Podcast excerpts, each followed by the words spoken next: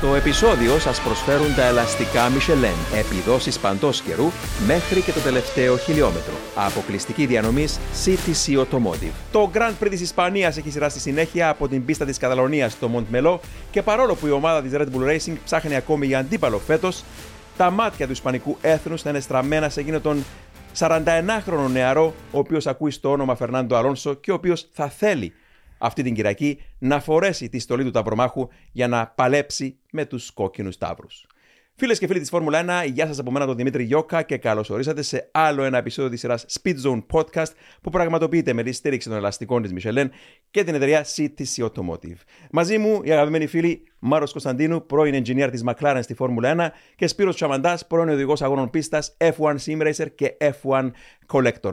Παιδιά, είμαι πολύ χαρούμενος που ε, σας έχω άλλη μια φορά εδώ κοντά μου για να μιλήσουμε για την ε, Φόρμουλα 1, για το επόμενο Grand Prix στην Ισπανία. Η προσοχή όλων μας στρέφεται ε, προς εκείνο το λαμπρό για φέτος outsider, τον ε, Φερνάντο Αλόνσο Μαρία. Και θα ήθελα να πω ότι ο Φερνάντο Αλόνσο πέτυχε δύο νίκες στην καριέρα του σε πάτριο έδαφος στην Ισπανία.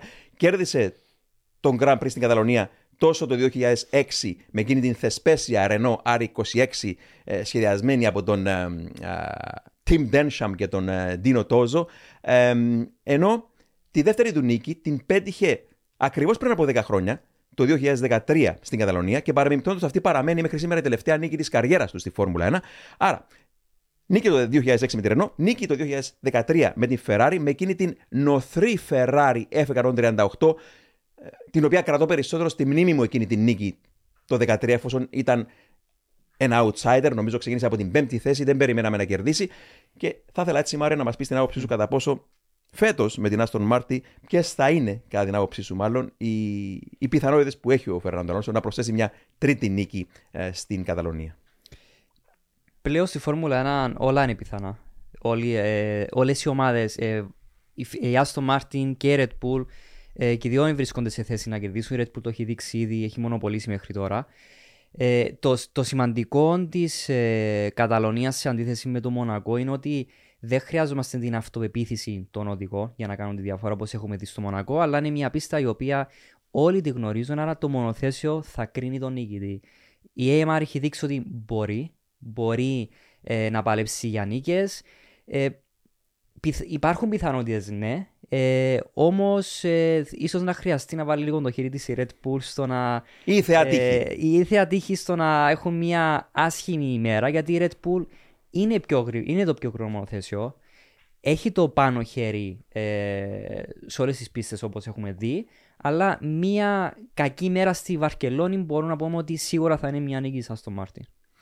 Ωραία. Σπύρο, θα μιλήσουμε για το τι έγινε στο Μόντε Κάρλο. Έχασε εκεί μια καλή ευκαιρία να πρωταγωνιστήσει ή αν θέλετε ακόμη και να κερδίσει η Aston Martin το Grand Prix σε μια πίστα που όπως είπε ο Μάριος είχε μια καλή ευκαιρία να το κάνει η Aston Martin. Ε, Μας αρέσει να μιλάμε οπωσδήποτε για το μεγάλο αυτό outsider φέτος τον Φερνάντο Αλόνσο, αλλά δεν είναι ο μόνος Ισπανός πιλότος. Μην ξεχνάμε, έχουμε και τον Κάρλο Σάινθ της Ferrari. Έχουμε και τον Κάρλο Σάινθ της Ferrari, Δημήτρη μου. Η συγκεκριμένη πίστα θα γεμίσει ασφιχτικά με κόσμο. Θα έχουμε και ένα μεγάλο πακέτο αναβαθμίσεων της σκουτεριά Ferrari στη Βαρκελόνη, άρα είναι διπλό το ενδιαφέρον για, για τους Ισπανούς. Θέλουν να δουν τους συμπατριώτες τους να πάνε καλά. Είστε έτοιμοι. Μπορείτε να πάτε όπου θέλετε, όποτε θέλετε, ό,τι καιρό κι αν κάνει. Γιατί τα ελαστικά Michelin προσφέρουν επιδόσεις που φτιάχτηκαν να διαρκούν. Ανακαλύψτε τα ιδανικά ελαστικά για εσάς σε εξουσιοδοτημένους μεταπολιτές σε όλη την Κύπρο. Για περισσότερες πληροφορίες καλέστε στο 7777 1900 με τη σφραγίδα ποιότητας τη CTC Automotive. Ελπίζουμε να είναι ένας πολύ ωραίος αγώνας. Είναι μια πίστα πολυτεχνική. Ε, έχει κάθε είδους στροφή. Έχουμε μια μεγάλη αλλαγή φέτος. Κατά τη γνώμη τη δική μου είναι μια πολύ καλή αλλαγή. Το chicane, το πρώτο τελευταία ουσιαστικά στροφή έχει καταργηθεί και έχει επαναφέρει την, ε, μια γρήγορη στροφή που ήταν πριν από το chicane θα είναι πιο γρήγορος ο γύρος φέτος.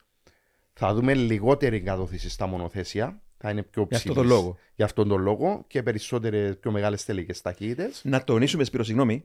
Ε, η πίστα τη Καλονίας μ, ανέκαθεν μ- μου άρεσε γιατί είχε εκείνο το παλιό σχήμα. Τώρα είναι ευχάριστο που επιστρέφει εκείνο το, πα- στο παλιό της, το γνήσιο της σχήμα και είναι πολύ σημαντικό να τονίσουμε εδώ γιατί είναι σημαντικό εκείνο το κομμάτι που επιστρέφει πλέον. Ε, Φεύγει το chicane, επιστρέφει η γρήγορη στροφή. Είναι γιατί ακολουθάει εκείνη η τεράστια ευθεία, παιδιά. Άρα, όπως λες, χαμηλότερη πλέον κατώθηση από φέτος σε εκείνη την πίστα και ας ελπίσουμε ότι εντάξει, θα δούμε εκεί Μάχες. τις μάχες που θέλουμε να δούμε. Το περιμένω. Ε, ο κάθε άνθρωπος που τρέχει στο σπίτι του, με ή χωρίς εισαγωγικά, θα θέλει να πάει καλά. Άρα περιμένω πολύ καλή απόδοση από τους δύο Ισπανού. Για να δούμε. Άρα, έχουμε τους δύο Ισπανούς, Ferrari, ο Κάρολος Σάινθ, Αστον Μάρτιν, ο Φερνάντο Αλόνσο και οι δύο έχουν πιθανότητες να πρωταγωνιστήσουν μπροστά στα μάτια των συμπατριωτών τους. Έχουμε μεγάλες αλλαγές για πρώτη φορά φέτος από την σκουτεριά Ferrari. Έχουμε την Mercedes σε μια κανονική πλέον πίστα μετά το Μονακό για να δούμε οι δικέ τη αλλαγές πόσο θα δουλέψουν. Αλλά προτού έτσι κατευθυνθούμε πιο βαθιά προς Ισπανία, παιδιά, να μιλήσουμε λίγο παραπάνω για Μοντε Κάρλο. Είχαμε πρώτα απ' όλα εκείνα τα, όπως είπε και ο Σπύρος ε, στο προηγούμενο επεισόδιο, την, ε, τις λέξεις, ε, τα προκριματικά. Θα ξεκινήσουμε αυτά. Έμοιαζαν με ταινία thriller και πραγματικά ήταν συγκλονιστικά τα προκριματικά στο Μοντε Κάρλο. Έκανα και μια μικρή στατιστική. Πρώτη φορά στην ιστορία του Μοντε Κάρλο, οι πρώτοι πέντε χωρίστηκαν από διαφορά μόλις 2,5 δεκάτων του δευτερολέπτου πάνω στον Κριτ και μάλιστα οι πρώτοι τέσσερις είχαν 188 χιλιοστά. Που και τα δύο ρεκόρ. Τα απολαύσαμε πραγματικά. Ο Max Verstappen, τι να πει κανείς, στο τελευταίο κομμάτι του γύρου υπολοιπόταν δύο δέκατα του δευτερολέπτου. Ήταν και το πιο κοντό σε μήκος και πώς κατάφερε να βρει χρόνο και να πάρει το pole position και πώς τα κατάφερε, Μαρία. Χτύπησε δύο φορές τον τοίχο. Πιο κοντά δεν μπορούσε να έρθει. Το, πιο- ακόμη πιο κοντά θα ήταν ατύχημα. Ε, Απολαύσαμε τα προγραμματικά. Η κούρσα π- π- γενικότερα έτσι μίλησε μας έτσι λίγο στο Μονακό πριν πάμε Ισπανία τις δικές σου απόψεις για εκείνη την ε, κούρσα. Ναι, η κούρσα ήταν ένα- πάλι ένα μονοπόλιο ε, από, τη, από, τη, από τη Red Bull. Ε, είχε δείξει η Red Bull ότι ειδικά με τον Max Verstappen ότι θα ήταν γρήγορη στην κούρσα. Ε, απογοήτευση, ε, μεγάλη απογοήτευση για τον Sergio Perez.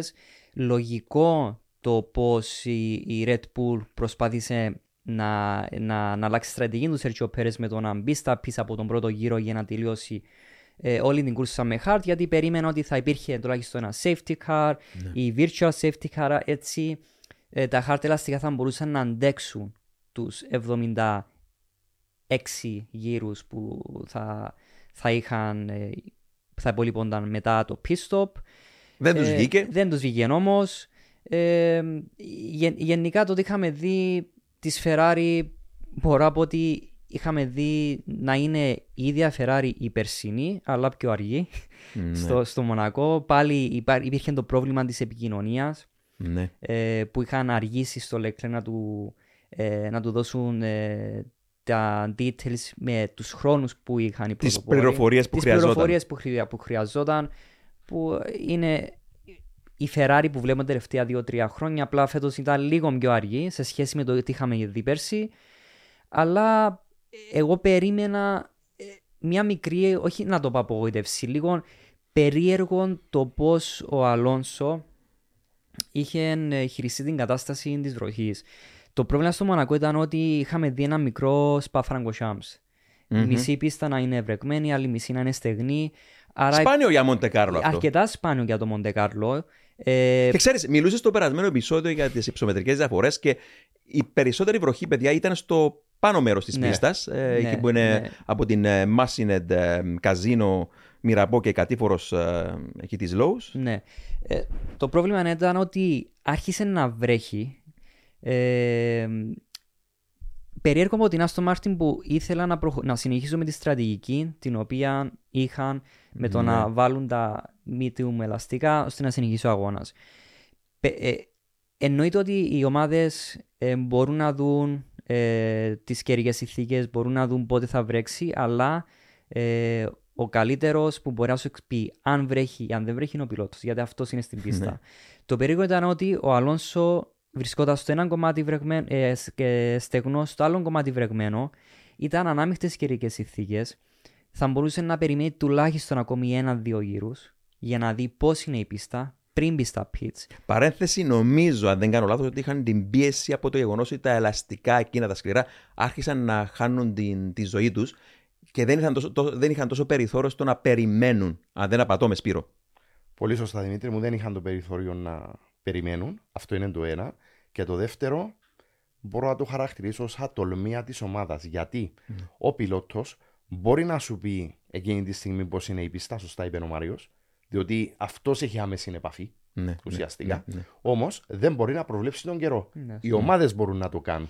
Και δεν προβλέψα σωστά τον καιρό. Ναι, ναι, ναι. Μαρία, έλεγες κάτι όμως προηγουμένως Ναι, ναι, και σε αλλά διάκοψα. στη- στην τελική όμως δεν έχασαν κάτι η Άστον Μάρτιν. Ε, ούτε θα κερδίσαν τον αγώνα με το να μπουν στα intermediates από την αρχή, ούτε έχουν χάσει θέση. Θα Ναι. μπορούσε μόνο να κερδίσει τον αγώνα ο Αλόνσο αν έμενε με τα intermediates, σταματούσε η βροχή, πλέον θα είχαν το πάνω χέρι. Πάντως, παιδιά, έκανα κάτι πολύ σημαντικό μετά από την κούρσα. Ε, Παρακολουθούσα την κούρσα με τον φίλο τον ε, Χρήστο Ιωάννου, είχε τους χαιρετισμούς μας. Ε, και μετά που τέλειωσε η κούρσα, βάλαμε όλες τις ασύρματες, ε, τέλος πάντων, την ενδοεπικοινωνία σε κάθε σχεδόν πιλωτήριο των πρωταγωνιστών, ε, τις δύο Ferrari, τον Αλόνσο, τον Χάμιλτον, τον Verstappen εννοείται και πρόσεξα παιδιά πόσο άριστη δουλειά κάνει και εδώ χωρίς να μειώνουμε το παραμικρό τον Max Verstappen η Red Bull Racing και συγκεκριμένα με τον, ε, τον race engineer του, τον ε, ε, Ιταλο-Βρετανό, τον ε, Gian Piero Lambiase, ο οποίος του έκανε τρομερό coaching, παιδιά. Δεν μίλησε σχεδόν καθόλου ο Verstappen. Δεν χρειαζόταν να μιλήσει γιατί του έδινε όλες τις πληροφορίες που χρειαζόταν. Ε, ψυχολογικά άρτιος ε, στο ψυχολογικό παιχνίδι ο Λαμπιάσε με τον Verstappen, του έλεγε διαρκώς πού κρατάνε ροή πίστα, σε ποια τμήματα, σε ποιες στροφές κρατάνε ροή πίστα. Όταν έβγαινε από τα pits, του έλεγε πρόσεξε την κίτρινη γραμμή, την έπαθαν πέρσι η Red Bull φυσικα Όλα αυτά δεν συνέβαιναν με τους υπόλοιπες ομάδες. Και έρχομαι στην απειρία, γιατί για, πρόκειται για απειρία για την Aston Martin, που μιλούσε ο Mike Crack, ο, ο αρχηγός της ε, Red Bull Racing, που οι πιο παλιοί τον θυμούνται ως... ε, Της Άστον Μάρτιν. Συγγνώμη, ευχαριστώ για τη δια- διόρθωση. Ο Mike Crack, ο αρχηγός της ε, Aston Martin, οι πιο παλιοί θα τον θυμούνται ως ε, ρε- ο άνθρωπος που μιλούσε στα ακουστικά του, ε, του Φελίπε Μάσα στην Ζάουπερ, πρωτού έρθει, ο- πρωτού έρθει ο Φελίπε Μάσα στην Ferrari, ε, τέλος πάντων.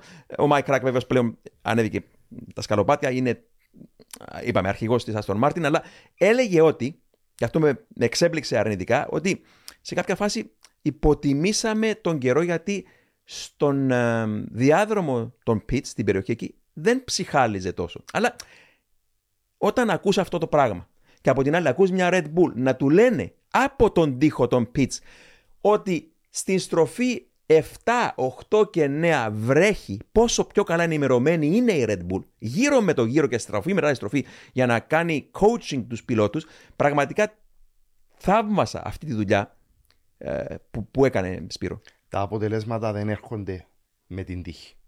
Ναι. Υπάρχει λόγος που βλέπουμε αυτή την εικόνα. Και δεν είναι μόνο το σχεδιαστικό κομμάτι, που είναι και αυτό. Ένα Αυτό κομμάτι. που τονίζουμε όλη τη χρονιά. Δεν είναι μόνο το σχεδιαστικό κομμάτι του Νιούι, δεν είναι μόνο ο Max Verstappen που είναι υπερπιλότος, αλλά όλη η ομάδα πίσω. Στρατηγική. Η Red Bull, παιδιά, πραγματικά το είπαμε πολλές φορές, αλλά δεν θα κουραστούμε να το λέμε. Ψάχνεις ψεγάδι και δεν βρίσκεις. Το είχαμε μπει και σε προηγούμενα podcast, πάμε πολλές φορές. Είναι το σημείο αναφοράς.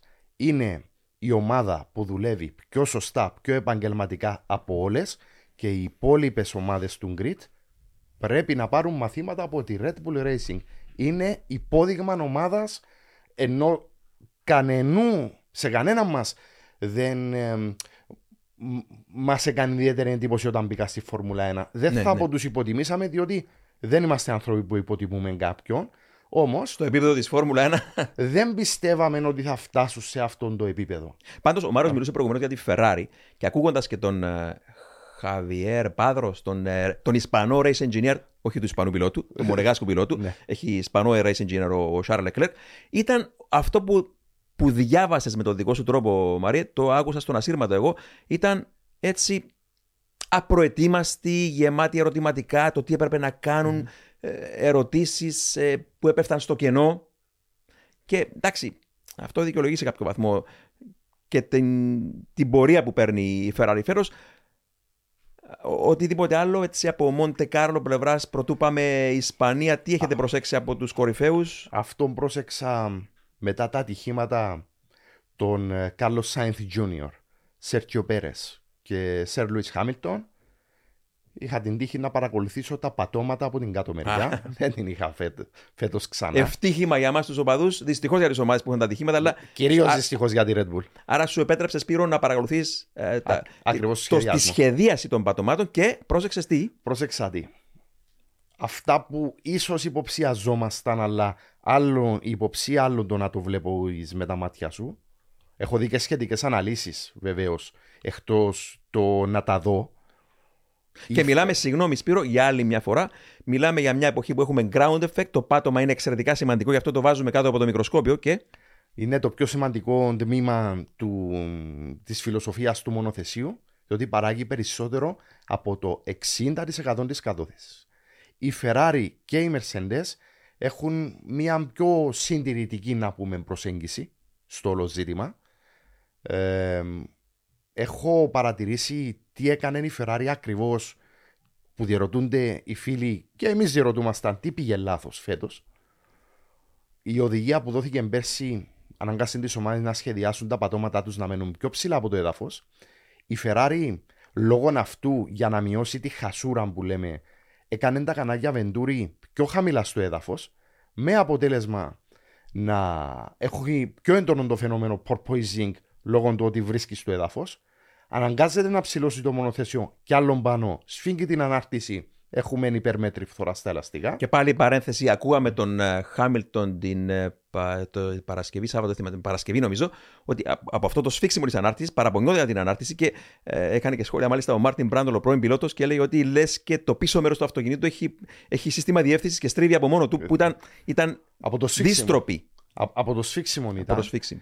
Στα προκριματικά παρατήρησα ότι είχε βελτιωθεί η κατάσταση, όμως είχε βελτιωθεί και το κράτημα. Ναι, ναι, σωστά. Αυτό που παρατήρησα στη Red Bull και πραγματικά με άφησε άφωνο, άφωνο κυριολεκτικά, ήταν ότι ο Έντρια Νιούι σχεδιάσε το πάτωμα με, με τέτοιον τρόπο που εκμεταλλεύεται το ground effect όχι μία φορά, αλλά δύο. Μία από τα κανάλια Venturi μπροστά, που είναι ορατά και έξω από το μονοθέσιο, και μία δημιούργησε ένα λαιμό από την πίσω μεριά του πατώματος για να επιταχύνει. Είναι περιοχή φέτε ψηλή πίεσης. Κοιτάζεις από κάτω το αυτοκίνητο που είναι περίπου η ζώνη Coca-Cola. Σωστό, ναι, ναι σωστά, ναι, Δημήτρη μου, εκεί, σε, σε εκείνο το σημείο.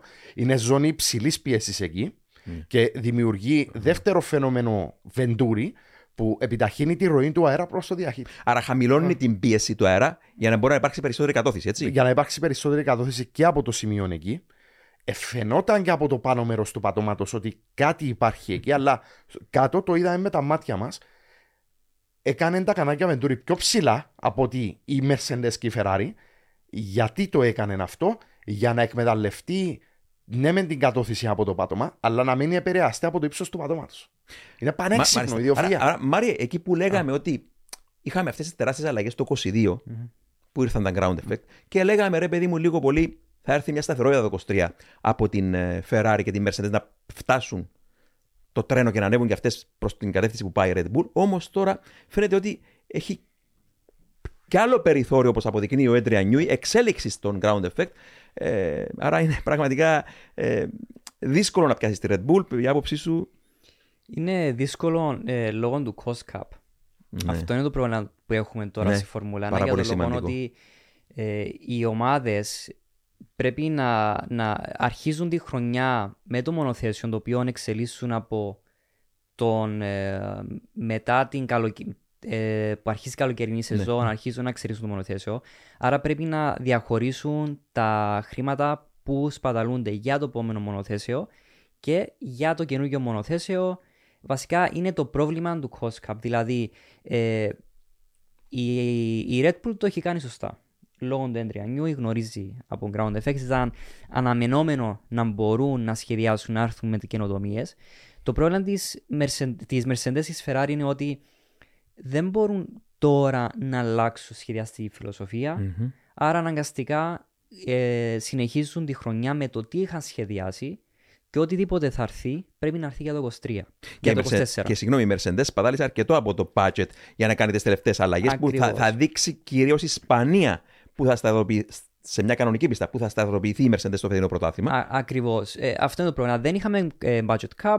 Όλες οι ομάδες μπορούν να έρθουν με δύο, τρία, τέσσερα πατώματα.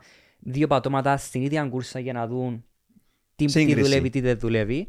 Αλλά είναι, είναι καθαρά το cost cap. Δεν είναι επειδή έχει ξεχάσει η Mercedes ή η Ferrari να σχεδιάζει μονοθέσια. Είναι επειδή έχουν έναν όριο πόσα χρήματα μπορούν να Ναι. σπαταλήσουν. Αυτό στο πίσω μέρος του μυαλού μας δεν πρέπει να το ξεχνάμε. Όντως. Ναι, απλ- είναι- ε, αυτό είναι το πρόβλημα, ότι είναι παγιδευμένοι στο cost cap. Ναι, μπορεί η Ferrari να έρθει τώρα με έναν καινούργιο πάτωμα. Ε, έχουμε δει τη Mercedes μετά το ατύχημα του, ε, του Lewis Hamilton. Όλοι γνωρίζουν τι σχεδιάζει η Mercedes. Μπορεί η Ferrari να κάνει το ίδιο, να επανασχεδιάσει το πάτωμα, αλλά αν το κάνει αυτό, δεν είναι το θέμα χρόνου, είναι θέμα χρημα... το λεφτό. Όλα τα λεφτά θα πάνε για το 23, άρα δεν θα μείνουν λεφτά για το 24. Ναι. Παιδιά, χάρηκα πάρα πολύ για την τρίτη θέση του Εστεμπάνο Κον. Έτσι, για να στραφούμε λίγο προς μια κατεύθυνση που δεν μας δόθηκε ευκαιρία πολύ να μιλήσουμε φέτος. Με την Αλπίν ε, προκρίθηκε.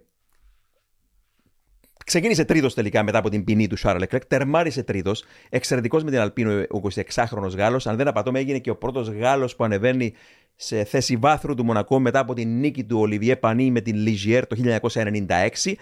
Και το χάρηκα πάρα πολύ γιατί όποιος γνωρίζει το background αυτού του ανθρώπου ξεκίνησε ως εντό εισαγωγικών από τους φτωχούς της Φόρμουλα 1 με έναν πατέρα που ήταν απλώς ε, μηχανικός ε, και, Αυτοκινήτων. και, και, μηχανικός αυτοκινήτων και, και χάρηκα πάρα πολύ γιατί έδειξε ο ίδιος την, την χαρά του πάνω στο βάθρο και ξα- ξαφνικά να βλέπεις αυτόν τον άνθρωπο να μιλά με το πριγκιπικό ζεύγος το πώς ξεκίνησε τη ζωή του και την καριέρα του οι γονείς του, του Εστεμπάνο Κον ε, πούλησαν μέχρι το σπίτι τους και μετακόμισαν σε καραβάνι για να μπορεί ο γιος τους να κάνει καριέρα και να φτάσει στη Φόρμουλα. Και αυτή είναι μια συγκινητική ιστορία που δεν τη συναντάς 2023. Και ποιος άλλος σπουδαίος στο σπορ έκανε ακριβώς το ίδιο πράγμα, Δημήτρη; Μιλάς παλιά για τον Γιλ Βιλνεύ. Για τον Gilles Villeneuve. Ναι, ναι. Και, σ- και στην Αμερική μαθαίνω ότι υπήρχαν.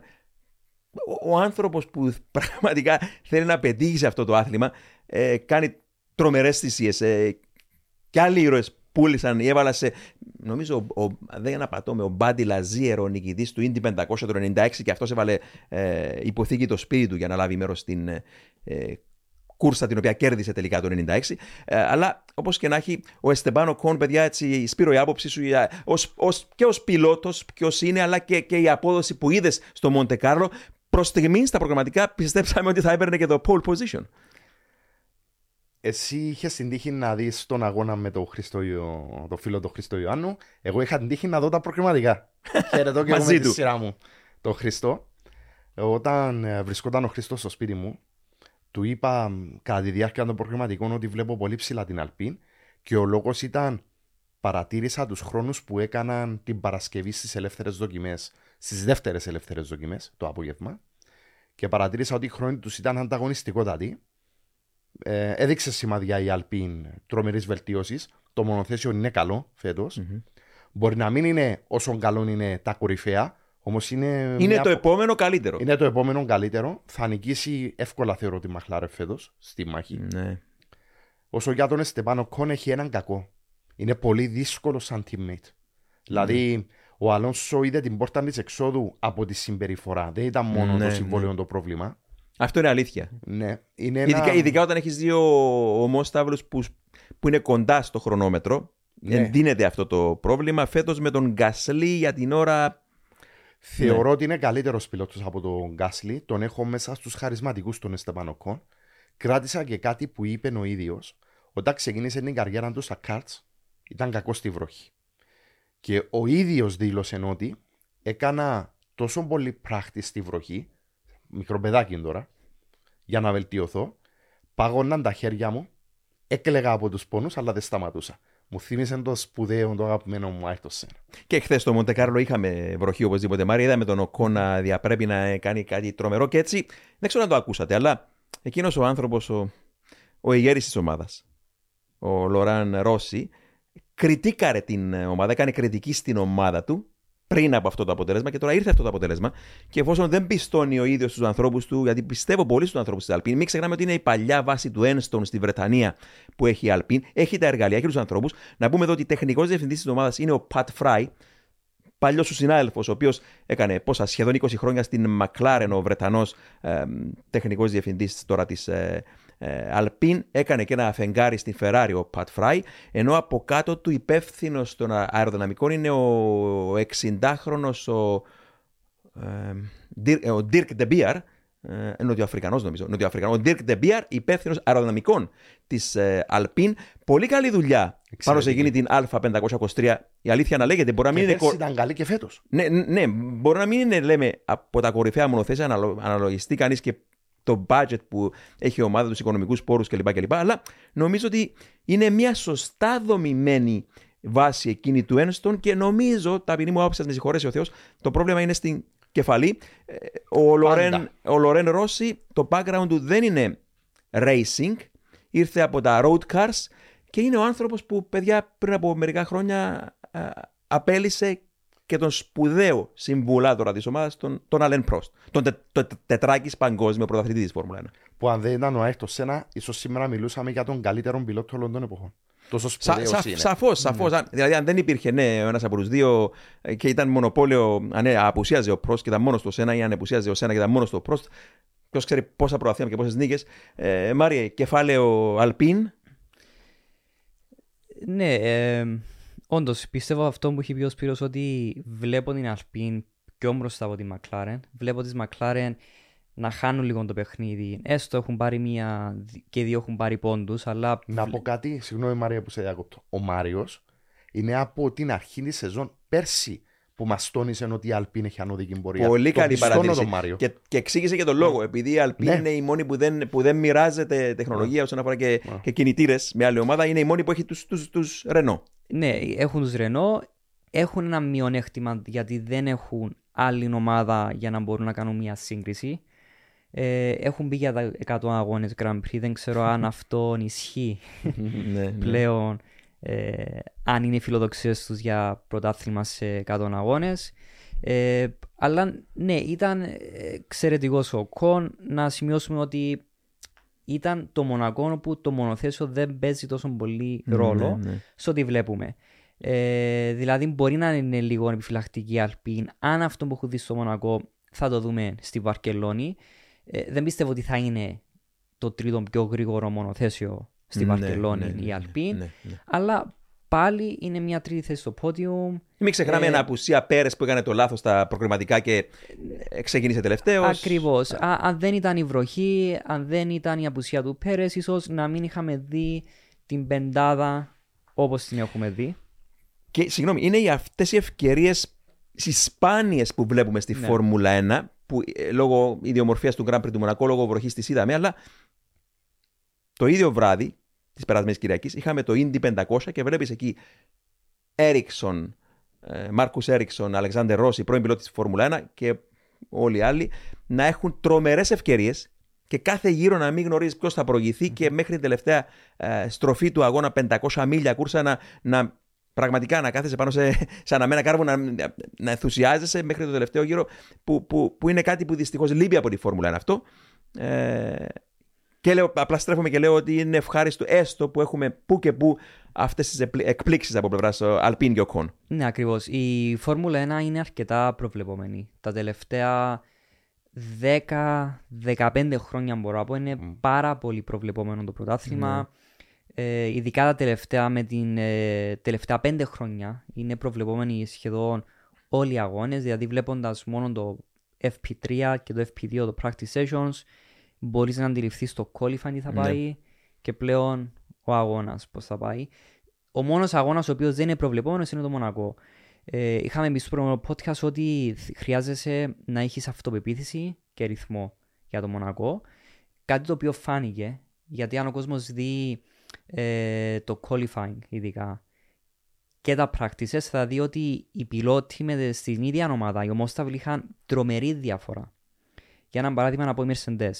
Υπήρχε τρομερή διαφορά Hamilton σε Russell για το λόγο ότι ο Hamilton ήταν πολύ πιο ε, είχε περισσότερη αυτοπεποίθηση στην πίστα παρά ο Russell. Τρεις φορές νικητής. Τρεις φορές νικητής, ναι. Άρα το Μονακό είναι αυτό ότι είναι αρκετά slow στο να μπορέσουν οι ομάδες, οι οδηγοί βασικά να ξεδιπλώσουν τα χαρτιά τους, να, να, να μάθουν, να νιώσουν άνετοι με Είναι την πιο, πίστα. πιο ρουλέτα σίγουρα η πίστα. Ακριβώς. Το τρίμερο. Είναι αυτόν τον ρόλο του Μονακό ότι βλέπουμε τη διαφορά των ομοσταυλών στην ίδια ομάδα. Όταν πάμε στη Βαρκελόνη δεν θα δούμε τέτοια διαφορά. Θα δούμε τα 300 Ναι. χιλιοστά που λέω ότι υπάρχουν μεταξύ ομοσταυλών. Δεν μπορείς να αντιληφθείς αν το αυτοκίνητο σου δίνει τη διαφορά ή ο πιλότος στο Μονακό, ή αυτό που λένε η κούρσα των πιλότων. Ε, Είναι αυτό που θα έβαζα τώρα στην κουβέντα μας, παιδιά. Την, ερχο... την Κυριακή αυτή έχουμε τον Grand Prix της Ισπανίας και όλοι περιμένει το έθνο εκεί να δει τον Φερνάντο Αλόνσο και σε λιγότερο βαθμό ίσως τον Κάρλο Σάινθ να αποδίδει μπροστά, στο δικό του, μπροστά στα μάτια του πλήθους. Και σκεφτόμουν χθες και έλεγα ότι εάν είχαμε Grand Prix Ισπανίας με τους κανονισμούς του 1981 ή Grand Prix Ισπανίας με τους κανονισμούς του, με, με τους κανονισμούς του 2001, τότε θα είχαμε παραπάνω πιθανότητες να δούμε έναν συναρπαστικό αγώνα. Και τι εννοώ, το 81 στην πίστα της Χαράμα, εν απουσία βεβαίως τότε DRS, είχαμε έναν Gilles Villeneuve με, ένα, με μια Ferrari που δεν ήταν τίποτα άλλο εκτός από ένα κόκκινο κουτί με τροχούς να κρατά πίσω του τέσσερις αντιπάλους του που τερμάρισαν πάνω στην ουρά του. Το μόνο καλό που είχε εκείνο το μονοθέσιο ήταν κινητήρας, δυνατός κινητήρας. Mm-hmm. Και πώς κατάφερε ο Γιλ Βιλνεύ σύμφωνα με τους ειδήμονες του αθλήματος να κρατήσει εκείνα τα αυτοκίνητα πίσω του εκείνους τους άσους της οδήγησης, Κάρλος Ρόιτεμαν, Ζακ Λαφίτ, Τζον Βάτσον, Έλιο ντε Άντζελις νομίζω, να τους κρατήσει πίσω του ήταν, ήταν μαέστρος της οδήγησης. Αλλά και λέω σήμερα ότι αν υπήρχε, Μάριε, DRS, εκείνοι όλοι θα τον κατάπιναν. Ναι. Και είδαμε το πιο, ένα από τα πιο επικά φινάλε όλων των εποχών. Γιατί έκανε θαύμα ο Ζιλ πώς κράτησε με εκείνο το, το αυτοκίνητο που οι ίδιοι σχεδιαστές του παραδέχονται πως ήταν ένα κουτί με τροχούς. Κατάφερε να τους κρατήσει. Και η άλλη παρομοίωση στο μυαλό μου είναι η κούρσα της Ισπανίας του 2001, που μπορεί να θυμάστε τι έχει γίνει. Πολύς κόσμος το θυμάται αυτό, μπορεί να μην θυμάται τη χρονιά. Είναι η κούρσα που 500 μέτρα πριν από το τέρμα έσκασε ο κινητήρας της Mercedes του Μίκα Χάκινεν και έχασε την νίκη από τον Μάικολ Σούμαχερ. Και πού θέλω να καταλήξω ότι λόγω αγωνιστικών ε, κανονισμών είπε Σπύρο ότι οι πιλότοι χρησιμοποιούν τρεις κινητήρες ανά σεζόν. Ναι, και νομίζω έχω συμφωνήσει φέτος για τέσσερις. Για τέσσερις. OK. Okay. Ναι. Τρεις ή τέσσερις πλέον με τη νέα συμφωνία κινητήρες, ενώ εκείνη την εποχή είχαμε, όπως έκανα τους δικούς μου υπολογισμούς, είχαμε τέσσερις κινητήρες περίπου ανά Grand Prix. Σωστό. Άλλαζε ο κάθε πιλότος. Ναι. Τέσσερις, τρεις με τέσσερις διαφορετικούς κινητήρες ανά Grand Prix και τι γινόταν τότε, τι, τι απολαμβάναμε τότε, απολαμβάναμε, ήταν διπλό το παιχνίδι. Πρώτα βλέπαμε εξέλιξη από αγώνα σε αγώνα, δεν ήξερες από τις αλλαγές που έκανα στον κινητήρα, στο λιπαντικό του κινητήρα, πιστόνια, βαλβίδες, πού θα σταματούσε αυτό το όμορφο παιχνίδι της εξέλιξης και μετά, αν, αν έκανες μια θετική αλλαγή, δρασ... μπορούσες να δρασκελίσει τον αντίπαλο σου. Αν έκανες όμως λάθος, τι βλέπαμε, έκρηξη του κινητήρα, αλλά παρόλα αυτά βλέπαμε αλλαγή και βλέπαμε εκπλήξεις. Και αυτά τα λέω όλα γιατί εάν υπήρχαν αυτοί οι παλιοί κανονισμοί, θα περιμέναμε αλλιώς την αυριανή κούρσα ε, την Κυριακή στην ε, Ισπανία με τον Φερνάντο Αλόνσο και την Άστον Μάρτιν. Γι' αυτό λέμε συνέχεια, συγγνώμη που αναλαμβάνουμε τους αυτούς μας κάποτε, αλλά αν δεν υπήρχε DRS, τουλάχιστον, πιστεύω και με μια καλή θέση πρόκρισης και κίνηση ο Αλόνσο θα έδινε, αν όχι την νίκη, τη χαρά να προηγηθεί για 20-30 γύρους στο, στο πάτριο έδαφος. Θυμάμαι σαν να είναι χθες τη μάχη με τους κινητήρες. Η εποχή εκείνη θεωρώ ότι είναι η χρυσή εποχή της Φόρμουλα 1 και της αεροδυναμικής σχεδιάσης και των κινητήρων. Και θυμόμαι τις μάχες που γίνονταν μεταξύ των κατασκευαστών. Ναι. Ποιος θα ξεπεράσει πρώτο τις 19.000 στροφέ, ποιος θα ξεπεράσει τους 900 ύπους. Και φτάσαμε στο τέλος του 5 19 plus χιλιάδες στροφές και χίλιου plus ύπους από ατμοσφαιρικούς κινητήρες με τον ήχο όσου. Που γνωρίζουμε. Ναι, όπως χαρακτήρισε κάποτε ήταν ο ήχος των Σιρήνων. Ναι. Αγγελόφωνη μελωδία. ναι, ναι. Για τους φαν της Φόρμουλα 1. Χρυσέ εποχές. Ε, Ούτε εμένα μου αρέσει τον DRS. Δυστυχώς είναι απαραίτητο στοιχείο. Και το λέμε γιατί ναι. είναι μια πίστα, ειδικά μετά από την, και με την αλλαγή που έχουμε τώρα, εκεί που, που, που θα παίξει θα πολύ ρόλο η δύναμη του DRS στην ευθεία δερμαρισμού για το πώς θα κρυθεί η μοίρα του αγώνα. Δηλαδή, ακόμα και αν έχεις μια Red Bull, να μην καταδικάζουμε τον αγώνα, να ξεκινά 15η. Είστε έτοιμοι. Μπορείτε να πάτε όπου θέλετε, όποτε θέλετε, ό,τι καιρό κι αν κάνει. Γιατί τα ελαστικά Michelin προσφέρουν επιδόσεις που φτιάχτηκαν να διαρκούν. Ανακαλύψτε τα ιδανικά ελαστικά για εσάς σε εξουσιοδοτημένους μεταπολιτές σε όλη την Κύπρο. Για περισσότερες πληροφορίες καλέστε στο 7777 1900. Με τη σφραγίδα ποιότητας τη CTC Automotive. Θα μπορέσει ναι. εύκολα με τον DRS να ανέβει πάνω, ενώ χωρίς DRS θα δυσκολευόταν, θα αν, αν έχει γλίστριμα το Σάββατο. Θα δυσκολευόταν κάπως. Ε, το θετικό της υπόθεσης είναι ότι Ferrari και AMR φέρνουν αναβαθμίσεις. Ναι. ναι, και η Άστον Μάρτιν. Άρα, ναι, για, για την AMR, Ακούγεται ότι είναι δύο δέκατα στο γυρο Η διαφορά. Ακούγεται. Βέβαια, αυτά φαίνονται στον εξομοιωτή. Κάποτε η πραγματικότητα είναι λίγο διαφορετική. Όπως και να έχει όμως, η κατεύθυνση που ακολουθούν είναι σωστή. Φαίνεται εκ του αποτελέσματος. Άρα, ίσως να είναι και ανταγωνιστική αύριο η, η Μπορείς, AMR. μιας και μιλάμε για αναβαθμίσεις από πλευράς Ferrari και Aston Martin, μπορείς να βάλεις λίγο τα πράγματα κάτω από το μεγεθυντικό φακό για το τι θα δούμε από αυτές τις δύο ομάδες τεχνικά μιλώντας. Ε, για την AMR δεν υπάρχουν πληροφορίες, έτσι είναι παρακινδυνευμένη. Οκ. Η εμπειρία μου λέει ότι θα μ, έχει κάποιες αλλαγές στα κανάκια Βεντούρη που είναι το πρώτο σημείο, διότι είναι μέρος του πατώματος. Σχετικά μικρές αλλά κρίσιμες αλλαγές. Είναι κρίσιμες αλλαγές. Άρα θεωρώ ότι ίσως κάτι στο πάτωμα στα κανάκια Βεντούρη και ίσως στις αναρτήσεις από την AMR. Για τη Ferrari είναι λίγο πιο ξεκαθαρό το θέμα. Περιμένω να Ανάρτηση δω αναγνωρίζεις ε, μπροστινό μέρος; για την AMR. Ναι.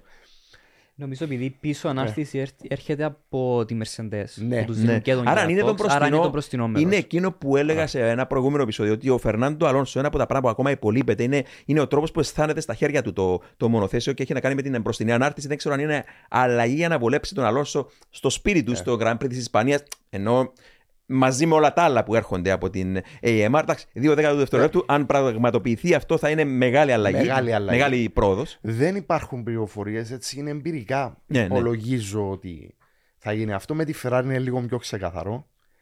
Υπολογίζουμε να έχουν μεγάλες αλλαγές στα side pods, στο πάτωμα, πίσω ανάρτηση, ίσως και μπροστινή.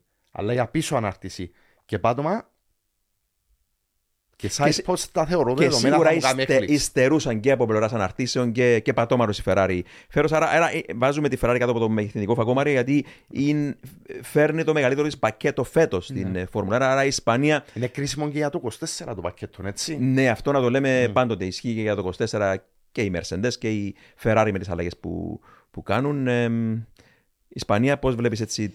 Ε, η Ισπανία είναι η πίστα η οποία είναι η πιο σκληρή σε σασί και αεροδυναμικά.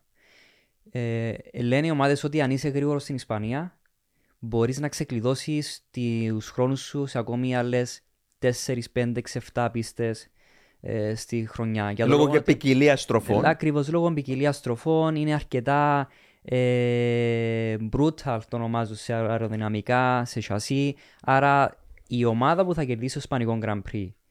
Ε, Και, που θα- Συγγνώμη, Μάρη, και ανέμους. Διασταυρούμενους Ακριβώς, ανέμους. Η ακριβώς. τοποθεσία της πίστας είναι τέτοια που έχεις διασταυρούμενους Ναι. ανέμους και μπορούν να κάνουν πολλού, πολύ πειραματισμό εκεί με την, το πώς χτυπά από το πλάι ο άνεμος σε ένα μονοθέσιο Φόρμουλα 1. Ακριβώς. Άρα το να είσαι γρήγορος στην Ισπανία, το να κερδίσεις την Ισπανία, να βλέπεις που είναι το reference, που είναι το baseline σου. Γι' αυτό τα, ε, τα practices, τα testing παγιά γίνονταν στην Ισπανία. Άρα η ομάδα που θα κερδίσει την Ισπανία ε, ή θα δείξει ότι έχει κάνει βήματα μπροστά στην Ισπανία, μπορούμε να καταλάβουμε το πώς θα είναι, κριθεί το πρωτάθλημα σε άλλες πίστες πρωταθλήματων. Μπορεί να, ξεκλειδώσ- να ξεκλειδώσουμε το 1 τρίτο του πρωταθλήματος που απομένει μόνο από την Ισπανία. Ε, Πολύ ωραίο σχόλιο αυτό. Ναι. γιατί καμία ομάδα Φόρμουλα 1, γιατί θα στραβούσει στο Μονακό, καμία ομάδα Φόρμουλα 1 δεν σχεδιάζει μονοθέσιο για να τρέξει στο Μονακό. Οι ομάδες Φόρμουλα 1 σχεδιάζουν ένα μονοθέσιο για να είναι ανταγωνιστικές σε συγκεκριμένες πίστες. Ω reference στην Ισπανία, καθόλου τυχαίο που τον Ντάινο ε, στη McLaren για το υβριδικό κομμάτι χρησιμοποιούσαμε τον, ε, το lap time του Jenson Button στη Βαρκελόνη, στην Καταλωνία. Ε, είναι το reference για όλες τις ομάδες. Άρα το να ξεκλειδώνεις στην Ισπανία, ξεκλειδώνεις σχεδόν μεγάλο κομμάτι του προαθλήματος. Γι' αυτό λέω ότι ό,τι βλέπουμε στο Μονακό, αρκετές ομάδες είναι σε μειονεκτική θέση. Καμία ομάδα δεν, θε- δεν σχεδιάζει μονοθέσιο για το Μονακό. Άρα, ως data engineer στη McLaren, ξε, ξεκλειδώνατε από εκείνο το data που παίρνατε από το, από το τέλος πάντων από το, από το κουτί των ηλεκτρονικών του αυτοκινήτου, τα, το, το, τις πληροφορίες α- από τους γύρους του Σε Jenson βάση- ναι, Button σε βάση της για να Βαρκελόνης. βασιστείτε Για το performance γενικά. για το performance πα- ναι. από μια πίστα, όπως λες, που ε, ε, ε, έχει να σου δώσει και για παρακάτω Ακριβώς, πληροφορία. ακριβώς. Άρα το να βλέπουμε τον Grand Prix του Μονακό, όποια ομάδα να κερδίσει, είχαμε δει να κερδίζει ο Oliver Panis για παράδειγμα. Το 96. Ε, το ναι. 96. Είναι, η ομα... είναι ένας αγώνας ο οποίος κανένα... Που, ξεκι... Συγγνώμη, που ξεκίνησε από τη 14η θέση. Ναι. Μοντε Κάρλο τώρα μιλάμε. ε, Το 96. Ναι. ναι, ακριβώς. Άρα ε, είναι one-off το τι βλέπουμε στο Μονακό. Καμία ομάδα δεν σχεδιάζει μονοθέσιο σκέφτοντας το Μονακό, σκεπτόμενοι το Μονακό. Άρα η Βαρκελόνη θα δείξει ακριβώς πού βρίσκονται οι ομάδες. Απλά θέλω να σταθώ για την, ε, για τη Mercedes. Έχει φέρει κάποιες αναβαθμίσεις. Δεν είχαμε δει καμία διαφορά. Κάποιοι θα αναρωτιούνται πού βρίσκεται το performance της Mercedes. Εννοείται δεν μπορείς να δεις το Μονακό για το λόγο ότι δεν σου δίνει aerodynamic performance ούτε chassis performance. Ε, τίποτα δεν σου δίνει. Απλά θέλουν να δουν τον balance πώς όλα δένουν στο μονοθέσιο για να είναι έστω έναν. Έκαναν, Μάρια, ας πούμε, το 10% της δουλειάς στο Μονακό. Ακριβώς. Αυτό θα Έκανα ότι... κάποιε. Ακριβώς. Ναι, εγώ νομίζω ότι ήταν βελτιωμένη. Ε, με την έννοια το λέμε με τον Μάριο ότι, ότι ε, δεν θα μπορούσαν να εξάγουν σοβαρά συμπεράσματα Μοντεκάρλο, Ναι, από το Ναι, Μοντεκάρλο. ναι, δεν διαφωνώ πάνω Ναι, σε ναι, αυτόν. Απλά είδα τη συμπεριφορά του μονοθεσίου, ειδικά στα προκριματικά, ήταν βελτιωμένη. Ναι, ήταν Άρα βελτιωμένη. αυτό το κρατάμε για Το κρατάμε, Ισπανία βέβαια, το για να κρατάμε. δούμε. Ή- Ήταν βελτιωμένη, αλλά σκεφτόμενοι ότι ήταν οι μόνοι που φέραν καινούργια upgrades. Ναι, ναι. Κάποιοι να σκέφτονταν ότι θα ήταν μια τρομερή βελτίωση. Ε, σωστά, είχα- είχαμε μπει από την αρχή της χρονιάς ότι και πέρσι ότι ε, το performance του μονοθεσίου δεν είναι στα side pods. Έχει πει ο Σπύρος ότι το 60% και επιπλέον είναι το πάτωμα. Άρα το πάτωμα είναι αυτό που σου δίνει το performance. Έναν αρκετά έναν 20-30% προέρχεται από το μπροστινό πτερίγιο μαζί με τον μπροστινό suspension και μένει ένα λιγότερο από 10% το πίσω πτερίγιο. Τα side pods δεν σου δίνουν performance, κάτι το οποίο έχει δείξει και η, η Mercedes. Βοηθητικός ο ρόλος τους. Βοηθητικός ο ρόλος τους εννοείται στο πώς κατευθύνεται ο αέρας ώστε να κρατήσουν ένα, ε, την πίεση στο, στο πάτωμα. Ε, Όπως είπε και ο Σπύρος, αφού το 60% έρχεται από το, από το κάτω Ακριβώς, μέρος του αυτοκινήτου πλέον, όχι ακριβώς. από πάνω, όπως ήταν προηγούμενα χρόνια. Ακριβώς. Ε, ε, Επίσης, να, να σημειώσουμε ότι είναι πολύ δύσκολο το έργο της Mercedes για το λόγο ότι λόγω του budget cap δεν μπορούν να πάνε να σχεδιάσουν το πάτωμα, ούτε να πάνε να σχεδιάσουν ε, τον gearbox. Έτσι είναι πολύ πιο στριμωγμένοι ακόμα πώ σχεδιάζεται και η πίσω ανάρτηση. Άρα στο να μπορούν να φέρουν έναν. Που τόσο- συνδέεται με το κυβόρο ταχυτήτων πίσω. Ακριβώς. Στο να φέρουν τόσα πολλά upgrades σε έναν ήδη σχεδιασμένο μονοθέσιο είναι πολύ πιο δύσκολο παρά να αρχίσουν από την αρχή να σχεδιάζουν ένα μονοθέσιο. Άρα, αν η Mercedes μπορέσει στη Βαρκελόνη να δούμε διαφορά, να κάνει αυτό το πακέτο να δουλέψει, είναι διπλάσια η... Το όφελος. το όφελος και επίσης είναι διπλάσιος ε, τα struggles, ας το πούμε, ή διπλάσια ε, το, το effort Πόσο έχουν μοχθήσει για να. ακριβώς, για να κάνουν αυτό να δουλέψει που πιστεύουμε ότι Κρίσιμες πηγαίνοντας σε κάτι πιο συμβατικό ότι θεωρητικά πρέπει να αρχίσει να ξεδιπλώνεται η Mercedes να κάνει κάποια βήματα μπροστά αλλά εννοείται δεν περιμένουμε στη Βαρκελόνη και στου επόμενου δύο-τρεις αγώνες να το δούμε να είναι στα πίδα Red Bull. Θεωρητικά, όταν αρχίζει να σχεδιάσει ένα μονοθέσιο, θέλεις τουλάχιστον τρεις μήνες, αν επιταχύνεις όλη τη διαδικασία, για να, για να δεις αποτελέσματα. Άρα, η Mercedes ίσως τώρα να αρχίζει η χρονιά τους. Ναι, ναι. Πάντως με αυτά που λες δοκιμαστικά στη Βαρκελόνη, Σπύρο Μάριο, μου άνοιξε την όρεξή μου για, ε, για ένα δοκιμαστικό. ίσως η πρώτη φορά που πήγα στη Βαρκελόνη, το 1999, με τον αγαπημένο συνάδελφο τον Γιώργο Τρίκο. Είχαμε πάει εκεί τότε στο, στην πίστα για να δούμε χειμερινά δοκιμαστικά. Α, και θυμάμαι ότι σούβλιζε τα τύμπανά μας ένα ολόλευκο μονοθέσιο που παίρνουμε. Είχαμε πάει και καθίσαμε πάνω στην, ε, όσοι είναι γνω, γνώστες της πίστας της Καταλωνίας, πάνω στη στροφή Κάμψα. Είναι εκείνη η πολύ γρήγορη ε, δεξιά ανηφορική στροφή που έχει αρνητική κλίση στην έξοδο και είναι εκεί που υπάρχουν οι διασταυρώμενοι άνεμοι που μιλούσα προηγουμένως, που μπορούν να τσακώσουν κάποιον και πήγαμε και κοιτάξαμε από πάνω. Και αυτό το, το έμαθα από ποιον, από τον θρηλυκό τον race engineer, τον, ε, τον Βρετανό, τον Μόρις Ναν, ο οποίος είχε κάποτε δική του ομάδα Φόρμουλα 1 και μετά έκανε καριέρα στα IndyCar.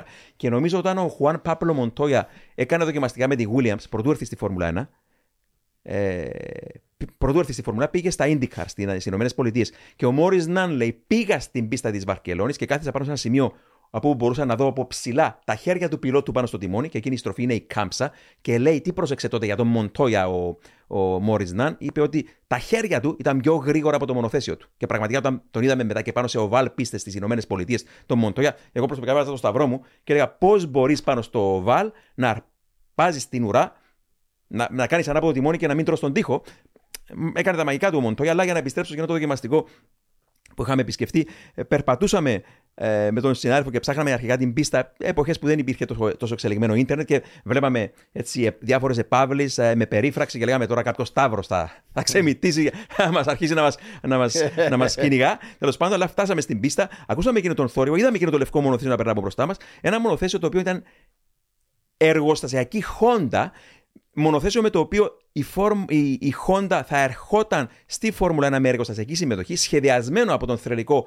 τον Dr. Ε, Harvey Postlethwaite, τον Βρετανό σχεδιαστή, με τη βοήθεια του δικού μας Κύπρου του Μπένα Γαθαγγέλου, που έχει από το Μοναγρούλι, που δούλεψε αργότερα και για την Red Bull και για την Ταλάρα και για την Ferrari συμβουλάτορα mm-hmm. ο Μπένα Γαθαγγέλου. Και δυστυχώς εκείνο το μονοθέσιο, εμ, μάλλον πριν πω το δυστυχώς, να πω ποιος το οδηγούσε τελικά, το οδηγούσε κάποιος Verstappen ο πατέρας Verstappen, ο γιος Verstappen, και ήταν ταχύτερος, αν δεν απατώ, με εκείνο το, ε, εκείνο το χειμώνα από τις κορυφαίες ομάδες της McLaren, Mercedes και της Ferrari, με εκείνη τη λευκή βολίδα που δεν είδαμε ποτέ στη Φόρμουλα τελικά. Και αυτό είναι το, το αρνητικό που θα πω. Δυστυχώς, στο επόμενο δοκιμαστικό ή στην Χερέθ ή στην ίδια την πίστα, την Βαρκελόνη, έπαθε καρδιακή προσβολή πάνω στον τοίχο ο Postlethwaite και ακυρώθηκε για πάντα το, το concept εκείνο και δεν είδαμε τη Honda να επιστρέφει τότε με εργοστασική συμμετοχή. Την είδαμε αργότερα με άλλες συνθήκες που τέλος πάντων που επηρεασμένες από το καρκίνωμα του corporate management, απέτυχε mm. μετά η ομάδα.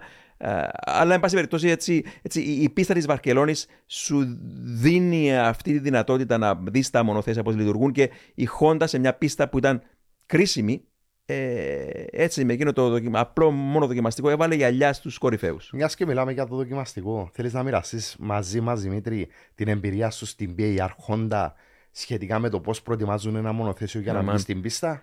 Τώρα, μιλάς για, μιλάς για το εργοστάσιο της Brackley, που είναι το σημερινό εργοστάσιο της ε, Mercedes βασικά. Όταν είχαμε πάει και με τον συνάδελφο τον Μάριο Μιχαήλ, ε, πάλι κάπου εκεί το 2000 πρέπει να ήταν αυτό. Ναι. Λοιπόν, και καταρχήν σου κάνει εντύπωση που βλέπεις πάνω στις εξέδρες προετοιμασίας του μονοθέσιου πόσο όλα είναι χειροποίητα πάνω στο μονοθέσιο, πώς δουλεύουν οι μηχανικοί και με τις ε, ποδιές. Ο Μάριο τα γνωρίζει καλύτερα αυτά που δούλεψε στη, ναι. στη Μακράρ, στην κλινική του walking, που είναι όλα πεντακάθαρα. Αλλά μου κάνει εντύπωση όταν στεκόμασταν στο, στο γκαρά ότι το, κάτι που δεν μπορεί ίσως από την πρώτη ματιά κάποιος που βλέπει τη Φόρμουλα να το συνειδητοποιήσει, ότι όταν είναι το ονομάζω εγώ γυμνό το μονοθέσιο, χωρίς το αεροδυναμικό κουστούμι από πάνω, και βλέπεις τον κινητήρα και στέκεσαι δίπλα του, το πιο ψηλό σημείο του κινητήρα είναι κάτω από το γόνατό σου τόσο χαμηλό είναι το κέντρο βάρους. Και ξεκίνησαν. Είμαστε στο εργοστάσιο της BR Honda, στο Brackley, για τα γυρίσματα κάποιων ντοκιμαντέρ με τον συνάδελφο Μάριο Μιχαήλ. Και σε κάποια φάση ήταν η υπεύθυνη τύπου Kirsten Colby, νομίζω, και μας είπε: Όταν πάμε κάτω στους κινητήρες, σας παρακαλώ, δεν θέλω φωτογραφίες, θα κατάσχω χωρίς κάμερες. Εννοείται οι Ιάπωνες τα μυστικά του με τους κινητήρες τότε ήταν, mm-hmm. κρατούσαν τα χαρτιά τους κλειστά και ξεκίνησαν παιδιά, ξεκίνησαν τον κινητήρα μέσα στο κτίριο. και αυτό είναι κάτι που όταν πας σε μια πίστα και είσαι κοντά στα μονοθέσια, πολύ κοντά, είναι shocking. Από την κερκίδα είναι διαφορετικό. Από το είσαι κοντά είναι πολύ διαφορετικό. Αλλά μέσα στο κτίριο να ξεκινήσεις κινητήρα φορμουλά ατμοσφαιρικό V10 στις ε, ε, 19.000 στροφές τώρα και τον μάρσαραν οι μηχανικοί εκεί και όλοι έβαλαν τα, τα, τα, τα δάχτυλα στα αυτιά εγώ με τον Μάρο σίγουρα αφήσαμε τα χέρια μας για να απολαύσουμε τη μελωδία των Αγγέλων. Και μόλις τέλειωσε, τα ξεχάσω, η Κίρστεν Κόλβι, μόλις τέλειωσε ένα μαρσάρι ο κινητήρας, τα βγάζει και sorry about that. Και τη λέμε, εμείς προσεγγίζουμε τον Μάρο και τη λέμε, Σας παρακαλώ, μπορείτε να το επαναλάβετε. Τέλος πάντων, έκανα δουλειά εκεί μηχανική. Μια μικρή έτσι, εμπειρία από, το, από εκείνη την. και ευχαριστώ, Σπύρο, ευχαριστώ Σπύρο που μου το θύμιζε ε, από αυτές τις μοναδικές εμπειρίες που μας χάρισε η Φόρμουλα 1. Ε, είναι σπουδαία. Η παλιά καλή Honda. Η παλιά καλή Honda Δυστυχώς το project του 1999 και το project του 2009 δεν προχώρησαν. Ναι. Το ένα δεν είδαμε τις επι, επιδόσεις πραγματικές το 1999. Το 2009 όμως με κινητήρα που δεν ήταν σχεδιασμένος για το συγκεκριμένο μονοθέσιο κέρδισε το πρωτάθλημα. Άρα δύο φορές mm. έχει αποτύχει η Honda. Ναι. Η αλήθεια αυτό. Ναι, ναι, ναι. ναι, ναι διότι ήταν Mercedes ο κινητήρα. Και αν πας πίσω δεκαετία του 60 ήταν η διαμάχη εντός εισαγωγικών που είχε ο, ο Σοϊτσίρο Χόντα, ο ιδρυτής της εταιρείας, με τον, τον εξαιρετικό τεχνικό διευθυντή του, τον Γιώσιο Νακαμούρα. Τον Γιώσιο Νακαμούρα, τον Ιάπωνα, που δούλεψε και πάνω στα καταδιοκτικά ζέρο του Δευτέρου Παγκοσμίου Πολέμου, ε, ο Νακαμούρα. Και ε, ο ένας ήθελε υδρόψυκτο, ο άλλος αερόψυκτο κινητήρα. Εν πάση περιπτώσει όμως εκείνο το concept ναυάγησε, μιλάμε τώρα από το 64 μέχρι το 69, ήταν η Honda στη Φόρμουλα 1 με εργοστασιακή συμμετοχή ναι. για πρώτη φορά και, και τα παράτησαν όλα μετά το γαλλικό Grand Prix του 68 άρα λάθος είπα προηγουμένως, από το 64 μέχρι το 68, τερμάτισαν την πορεία τους στη Φόρμουλα 1 μετά από το θανατηφόρο ατύχημα του Γάλλου πιλότου του Τζο Σλέσερ, ο οποίος σκοτώθηκε στην τρομακτική πίστα της Ρουέν Λεσάρτ συγκρίνει τον κατηφορικό δρόμο εκεί και μ, κάπου έβαλε, έβγαλε την πρίζα εκεί η Honda από την Φόρμουλα 1. Η πρώτη της απόπειρα να πετύχει στη Φόρμουλα 1, αλλά η Honda ανέκαθεν Μάρια ήταν κινητήρες. Εντάξει, μιλάμε για τις χρυσές εποχές που ήταν ατμοσφαιρικοί, ειδικά οι κινητήρες, εποχές που μιλούσε η ομή δύναμη του κινητήρα και περιμέναμε όλα να, να δούμε και να ακούσουμε τους Honda της Φόρμουλα 1. Εσύ την γνώρισες διαφορετικά τη Honda στη McLaren σε πολύ διαφορετικές ε, εποχές. Μας είπες για την κουλτούρα τους. Ε, εντάξει, όμως, έτσι για να μην φεύγουμε και από το θέμα της Ισπανίας, αν θέλει να πεις κάτι για τη Honda ελεύθερα, αλλά αν μπορούμε να παντρέψουμε κάτι και με Ισπανία. Ναι, ε, πα- πάντα η Honda ήταν on and off στη, στη Φόρμουλα. 1, τελευ- ειδικά στα τελευταία ε, σχεδόν 25 χρόνια. Πάντα ήταν με το ένα πόδι έξω από τη Φόρμουλα 1. Ε, λίγο περίεργο γιατί κάθε 5 χρόνια ακούμε από τη Honda ότι θα φύγει από τη Φόρμουλα 1, θα μείνει στη Hon- Φόρμουλα 1. Ε, Και 26 τώρα έρχονται με την Aston Martin. Τώρα έρχονται μετά στο Μάρτιν. Μετά που έχουν κερδίσει πρώτα αθλήματα με την Red Bull, φεύγουν από τη Φόρμουλα 1, ανάγκασαν τη Red Bull να, να χτίσει ολόκληρο. Ε, Και πάλι εδώ μικρή παρένθεση. Θα είναι μειονέκτημα το 26 για τη Red Bull θα- γιατί θα πρέπει να κατασκευάζει τους δικούς της κινητήρες και αυτό έχει να κάνει και με budget σίγουρα. Άρα Ναι, το, ναι. κάπως μειονεκτικά το βλέπω εγώ. εντάξει, ναι, θα είναι μειονέκτημα γιατί θα αναγκάζονται να σχεδιάσουν δικούς τους κινητήρες.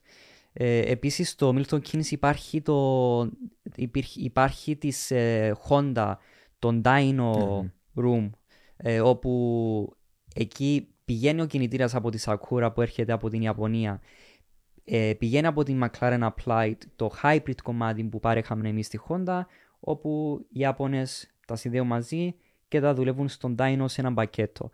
Όλο αυτό πλέον είναι κομμάτι της ε, Red Bull, το έχει πάρει η Red Bull. Όμως πλέον η Red Bull από τη στιγμή που θα σχεδιάζει δικό της κινητήρα ε, σημαίνει ότι θα πρέπει να αρχίσουν να σχεδιάζουν και δικό τους υβριδικό γιατί μέχρι τώρα το παίρνουν από τη McLaren εκτός αν έχουν πάρει τα IP rights, δηλαδη να μπορούν να συνεχίσουν με το ίδιο design άρα σημαίνει μπορούν να Θα έχουν μια συνεχίσουν- καλή βάση. μια καλή βάση, άρα μπορούν να συνεχίζει το partnership με τη McLaren ε, που η McLaren σχεδιάζει το βρυδικό για την Red Bull βασικά. Αλλά τώρα που η Honda έρχεται πίσω από τη Φόρμουλα 1, ε, η ιδέα ήταν ότι η Red Bull θα έπαιρνε όλα τα σχεδιαστικά κομμάτια του κινητήρα και να συνεχίσουν το έργο της Honda. Τώρα που η Honda παραμένει σημαίνει ότι η Honda παίρνει μαζί της όλον το σχεδιασμό στη, στην AMR. Ε, θετικό για την AMR για τον λόγο ότι ε, έχει αποδείξει η Honda ότι έχουν έναν καλό κινητήρα. Όμως, αυτό που πρέπει να πάρουμε από την ιστορία είναι ότι καλός κινητήρας υπήρχε και στη McLaren. Απλά δεν κατάφερε η McLaren να ξε, ξεκλειδώσει. Αυτό που το μας έλεγες performance. πάντοτε πρόβλημα επικοινωνίας. Ή- ναι, ακριβώς. Η διαφορά partnership McLaren Honda και Red Bull Honda είναι ότι στη McLaren δεν υπήρχε επικοινωνία, ενώ στη Red Bull υπήρχε επικοινωνία. Άρα το να πηγαίνει η Honda στην EMR είναι 50-50.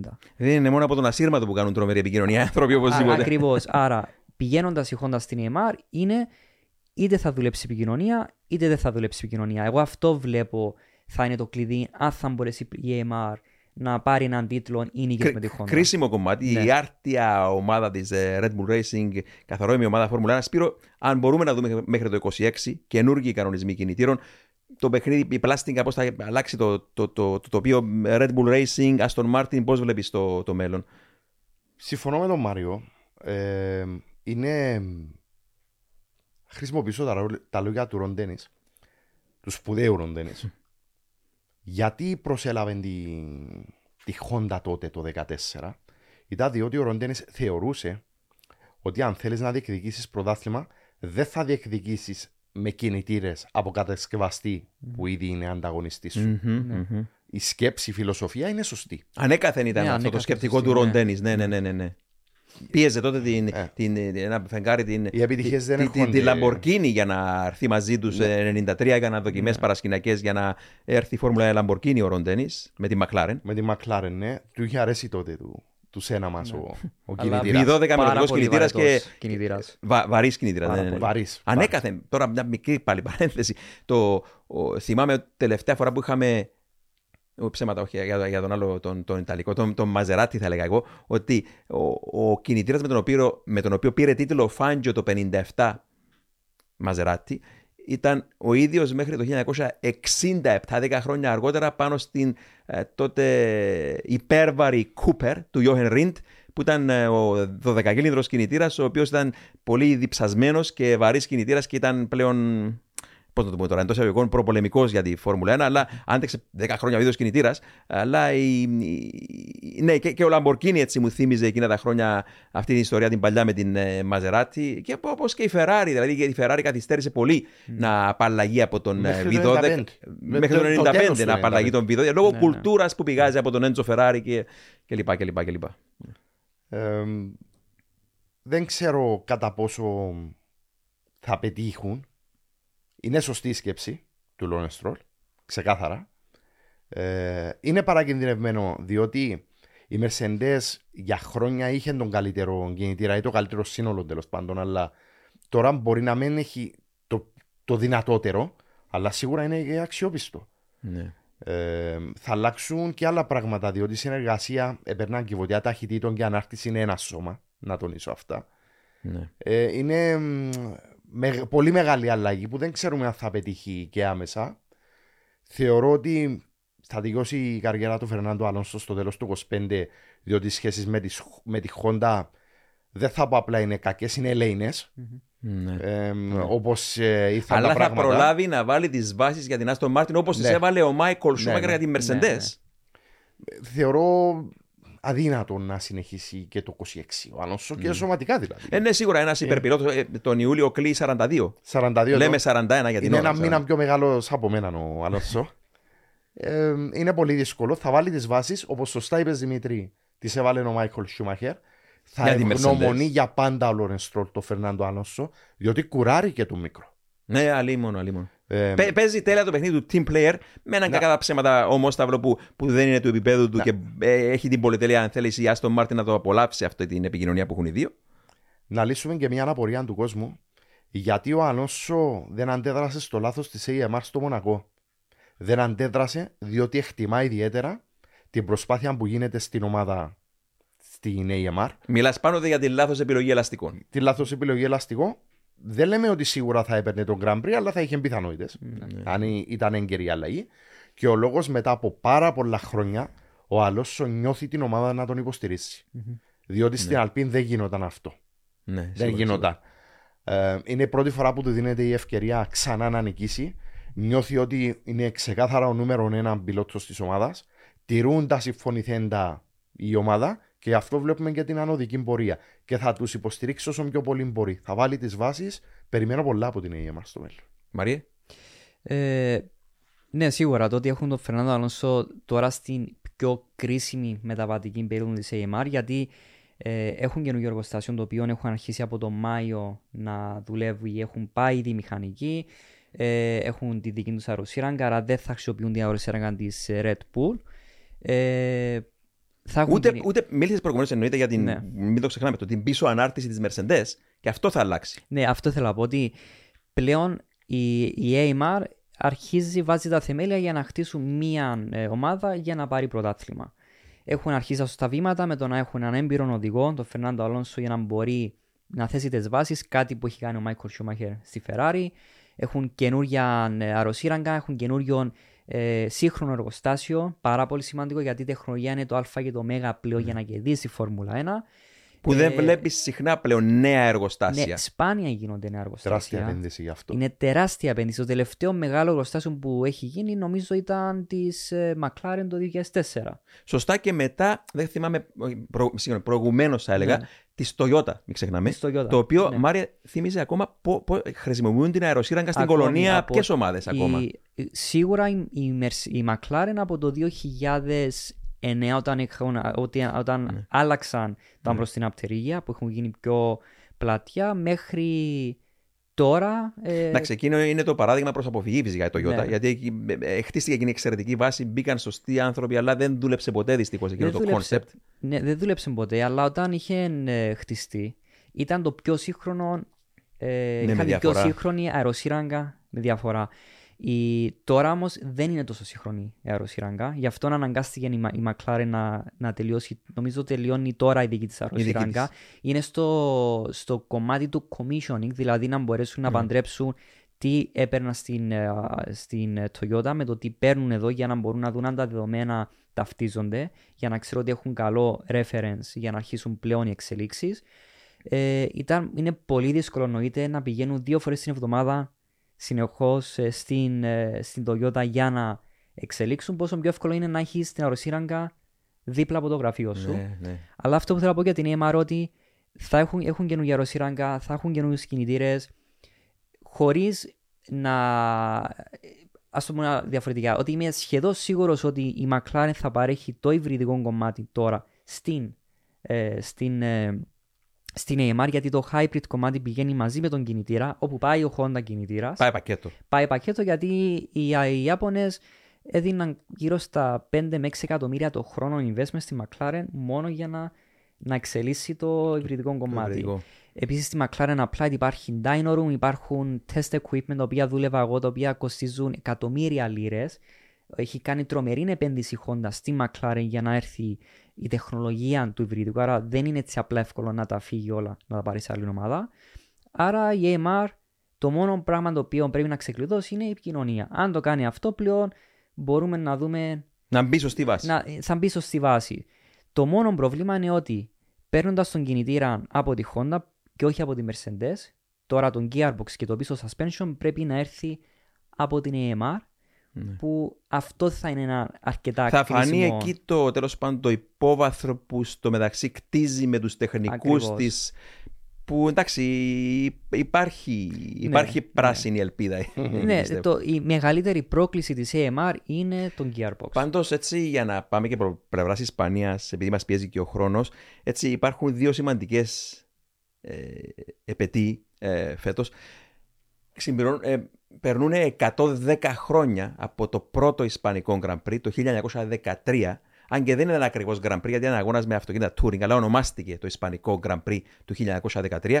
Ένας αγώνας τον οποίο κέρδισε ο εισαγωγέας των αυτοκινήτων Rolls Royce στη Μαδρίτη, ο οποίος ύστερα από έρε- έρευνα ανακάλυψα, ο Κάρλος Σαλαμάνκα, ανακάλυψε ότι ήταν ξάδελφος του βασιλιά της Ισπανίας. Και μάλιστα άκουσα ότι χειραγωγήθηκε εκείνη η κούρσα για να την κερδίσει ο συγκεκριμένος οδηγός. Αλλά αν πάμε 10 χρόνια μετά, για να βάλουμε ιστορικά τα πράγματα στη θέση τους, όταν έγινε το πρώτο πραγματικό Ισπανικό Grand Prix, το 1923, πριν από 100 χρόνια, στην πίστα της ε, Σίτζες, Τεραμάρ, μια έτσι βορειοανατολική ε, πόλη, νομίζω στην ε, βορειοανατολική Ισπανία, παραλιακή, ε, μια τρομακτική πίστα, παιδιά. Την κούρσα κέρδισε τότε ο, ο Γάλλος πιλότος, ο Άλμπερ Ντίβο, με μια βρετανική Sunbeam και είναι μια πίστα η οποία είναι κατασκευασμένη από μπετόν έχει δύο τεράστιες ευθείες και δύο κεκλειμένες, τρομακτικά κεκλειμένες ε, ε, στροφές.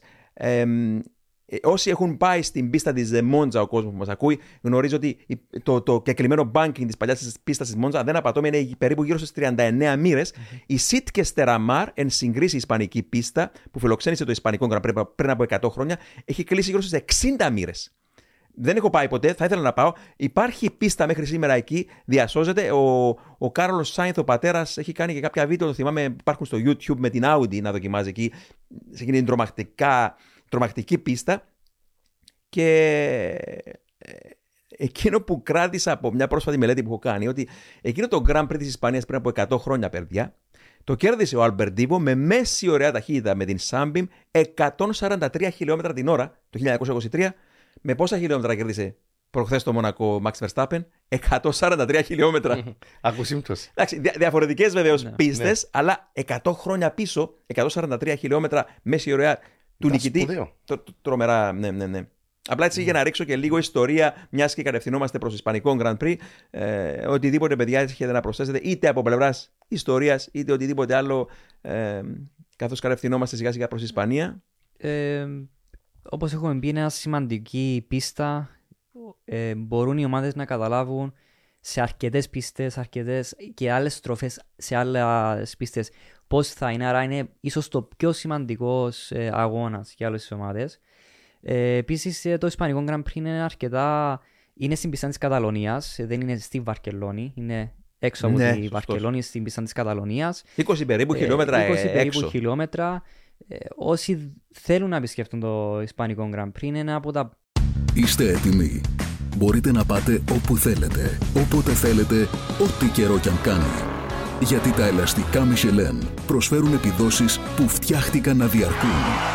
Ανακαλύψτε τα ιδανικά ελαστικά για εσάς σε εξουσιοδοτημένους μεταπολιτές σε όλη την Κύπρο. Για περισσότερες πληροφορίες καλέστε στο 7777 1900. Με τη σφραγίδα ποιότητας της CTC Automotive. ε, πολύ ωραία Grand Prix για το λόγο ότι μπορείς να περπατήσεις όλη την πίστα και ένα σημαντικό στοιχείο είναι ότι ε, μπορείς να δεις πάνω από τη μισή πίστα όπου, σε όποια κερκίδα κι αν είσαι. Μιλάς βεβαίως εννοείται την ώρα του αγώνα. Στην ώρα του αγώνα, ναι, μπορείς Με εύκολα- φτηνό εισιτήριο. Ναι, ε, με φτηνό εισιτήριο είναι ότι μπορείς εύκολα να παρακολουθήσεις ως θεατής τον αγώνα γιατί ε, υπάρχουν αρκετά ανεβοκατεβάσματα στην πίστα.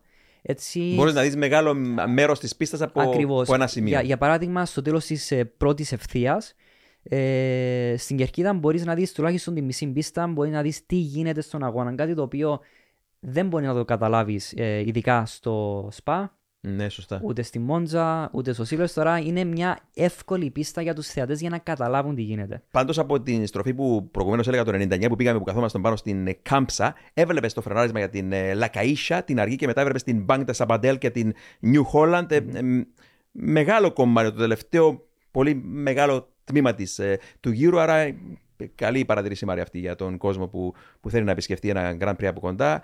Σπύρο, Grand Prix Ισπανίας, Πολύ σημαντικό το FP2 και το FP3. Το FP2 δι- θα δείξει το ρυθμό που θα έχουν οι ομάδες την Κυριακή στην κούρσα. Το FP3 θα δείξει το ρυθμό των ομάδων στα προκριματικά, λίγη ώρα μετά. Είναι πάρα πολύ σημαντική η Βαρκελόνη όπως έχουμε πει. Θα δείξει την απόδοση των μονοθεσίων. Ένα μονοθέσιο που είναι καλό στη Βαρκελόνη συνήθως είναι καλό στις περισσότερες πίστες. Ένα μονοθεσίο που είναι γρήγορο στο qualifying της Βαρκελόνης συνήθως είναι καλό σε όλα τα qualifying. Κομβικό σημείο για AMR, Mercedes και Ferrari. Αναμένουμε και εμείς με αγωνία να δούμε διότι θα ανέβουν οι ομάδες, θα γίνουν πιο ανταγωνιστικές και τα πακέτα που θα φέρουν ή που έφεραν θα δείξουν και τη, τη δυνατότητα ή την, απο- την απόδοση που θα έχουν οι ομάδες και το 24 είναι κομβικό το σημείο για το σχεδιασμό. Αναμένω με αγωνία το Σαββατοκύριακο. Λοιπόν, παιδιά, αναμένουμε έτσι με ιδιαίτερο ενδιαφέρον ε, το Grand Prix της Ισπανίας. Να σας ευχαριστήσω για τους δύο που ήσασταν εδώ ε, μαζί μου. Ε, να ευχαριστήσουμε και τον κόσμο και τον χορηγό μας, τα ελαστικά της Michelin και την εταιρεία CTC Automotive. Μέχρι το επόμενο επεισόδιο την ερχόμενη Τετάρτη, οδηγείτε όλοι με ασφάλεια.